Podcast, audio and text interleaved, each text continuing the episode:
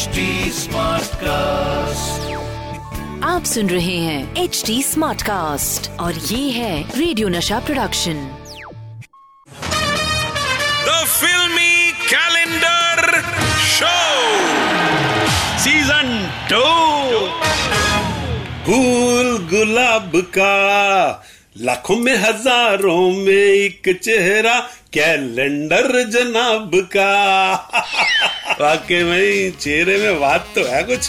कहना पड़ेगा रेडियो में दिख नहीं रहा पर चेहरे में बात है, है, है? और आप सुन रहे हैं फिल्मी तारीखों की हिस्ट्री की मिस्ट्री सॉल्व करने वाला show the Filmi calendar show. और अब वक्त हो गया है ये जानने का कि मेरा ये जादुई कैलेंडर आज कौन सी तारीख चुनता है। चलो भाई कैलेंडर निकाल तारीख। अबे बीवी की परमिशन के वास्ते रुका हुआ है क्या भाई ये? है, है? अबे निकाल।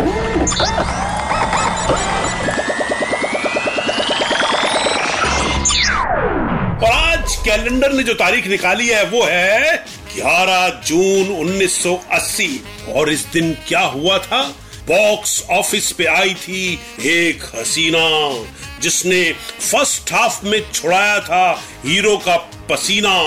इंडियन बॉक्स ऑफ़िस पर पहली बार हीरोइन ने किया हीरो का मर्डर, और पहली बार लोगों ने देखा कि एक हीरोइन कैसे हीरो को मारकर उसकी सारी जायदाद को हड़प लेती है मगर वो हीरो दूसरा जन्म लेता है।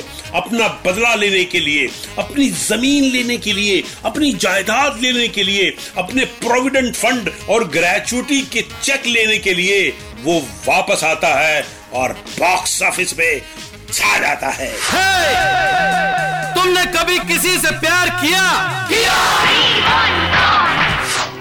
जी हाँ ये फ़िल्म थी रीइंकारनेशन पुनर्जन्म के ऊपर बनी सबसे बड़ी ब्लॉकबस्टर में से एक कर्ज। ऋषि कपूर, टीना मुनीम, प्राण राज किरण और सिम्मी गरेवाल, साथ में प्रेम नाथ म्यूज़िक लक्ष्मीकांत प्यारेलाल जी का और लिरिक्स थे आनंद बख्शी के और डायरेक्टर थे द शोमैन सुभाष कई। गाना सुनने से पहले मैं आपको बताऊँ दोस्तों कि बॉक्स ऑफ़िस पर धूम मचाने वाली ये फ़िल्म असल में हॉलीवुड फ़िल्म से इंस्पायर थी। बताऊँगा आपको, उस फ़िल्म का नाम। और साथ में बहुत सी बातें कर्ज की।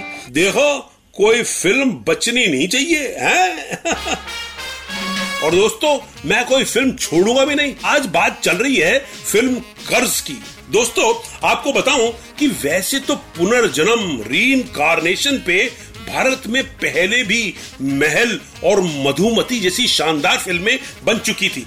मगर इस फ़िल्म में पहली बार प्रेमिका के हाथों प्रेमी का खून करना दिखाया गया।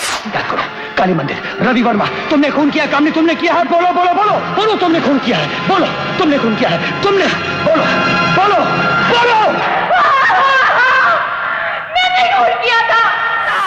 ये फ़िल्म असल में Hollywood film Reincarnation of Peter Proud से इंस्पायर थी।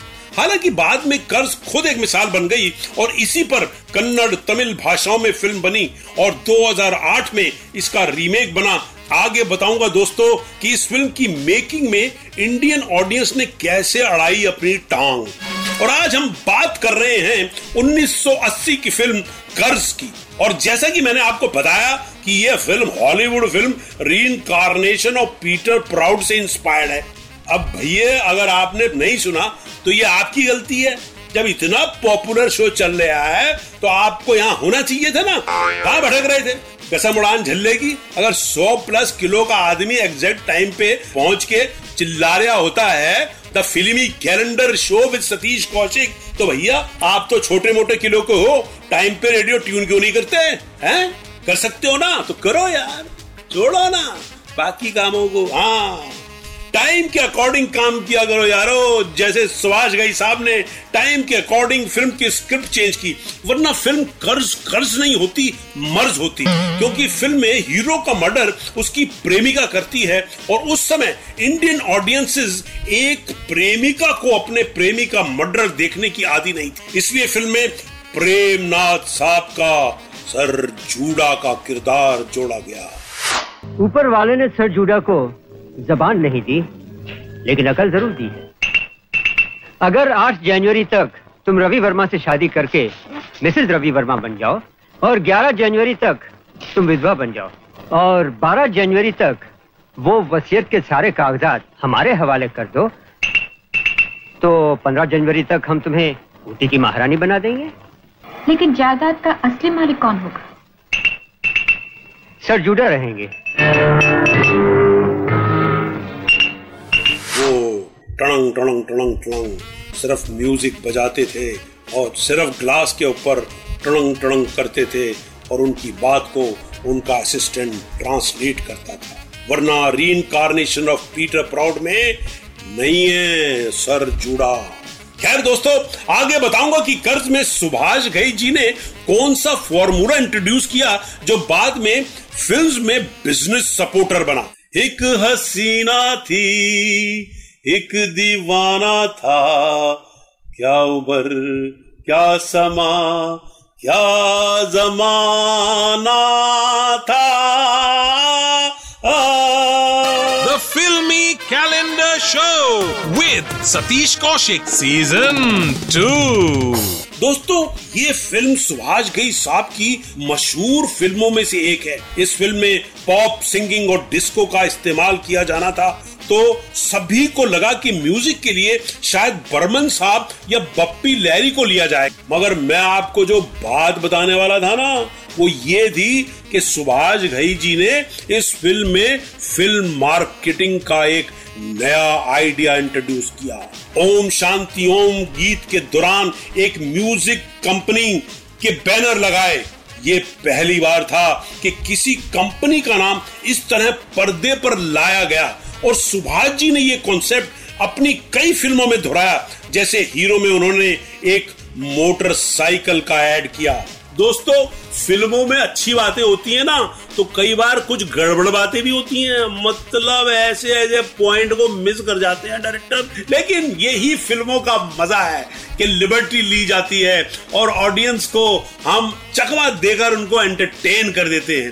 फ़िल्म कर्ज में आपको अच्छी तरह याद होगा कि प्राण साहब जब सिम्मी गरेवाल को वो दो बरस की बच्ची को छोड़ के जाते हैं तो कह के जाते हैं कि इसकी परवरिश जो है वो अच्छी तरह करना।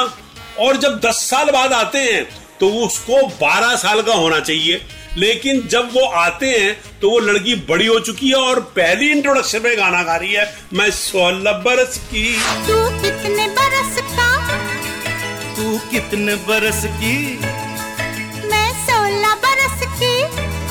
तो मैं सत्रह बरस का। तो भैया बीच में चार साल कहाँ चले गए? सुभाष गई साहब शोभन साहब किधर चले गए? लेकिन सुभाष जी ये तो प्यार से किस्सा सुनाया गया कि लोगों को थोड़ा मज़ा आए। पिक्चर तो आपने गजब बनाई थी। मैं ही रवि वर्मा हूँ। वही रवि वर्मा जिसको 21 बरस पहले काली मंदिर के सामने तुमने जीप के टायर के नीचे कुचल दिया था। वही रवि वर्मा जिसने तुम्हें प्यार के बदले प्यार दिया, नाम, दौलत, शौहरत, सब कुछ। लेकिन तुम, तुमने क्या दिया? सिर्फ़ औरत जात के नाम को बदनामी। कर्ज। उसके बाद बहुत लोगों ने बनाई। कसम से। ऐसा हादसा हुआ है उसके बाद कि मैं आपको क्या बताऊँ? रेडियो तक पहुँच गया हूँ मैं। आरजे बन गया हूँ। दोस्तों, ये थी कहानी 1980 की मशहूर फ़िल्म कर्ज की। अब अपने कैलेंडर को दीजिए इजाज़त। क्योंकि यहाँ से पहले पंटरों को मिलने जाऊँगा, फिर घर जाऊँगा, तभी फिर वापस आपसे मिलने आऊँगा। तो फिर मिलेंगे इसी शो में, जिसका नाम है the Filmi calendar show with Satish Kaushik tata bye bye the Filmi calendar show with Satish Kaushik season 2. आप सुन रहे हैं एच डी स्मार्ट कास्ट और ये था radio Nasha production H smart Smartcast.